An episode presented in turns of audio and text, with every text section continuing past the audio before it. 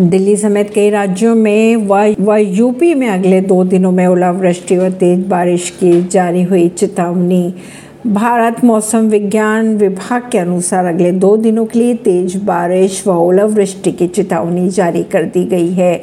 उत्तराखंड, हरियाणा, चंडीगढ़ और दिल्ली में दो व तीन मई, जबकि पश्चिमी, उत्तर प्रदेश व पूर्वी मध्य प्रदेश में दो मई को ओलावृष्टि का अनुमान भी लगाया जा रहा है। बात करें अगर अरुणाचल प्रदेश, असम, आंध्र प्रदेश, कर्नाटक, केरल की तो यहाँ पर तेज बारिश होने की भी संभावनाएँ बनी हुई है।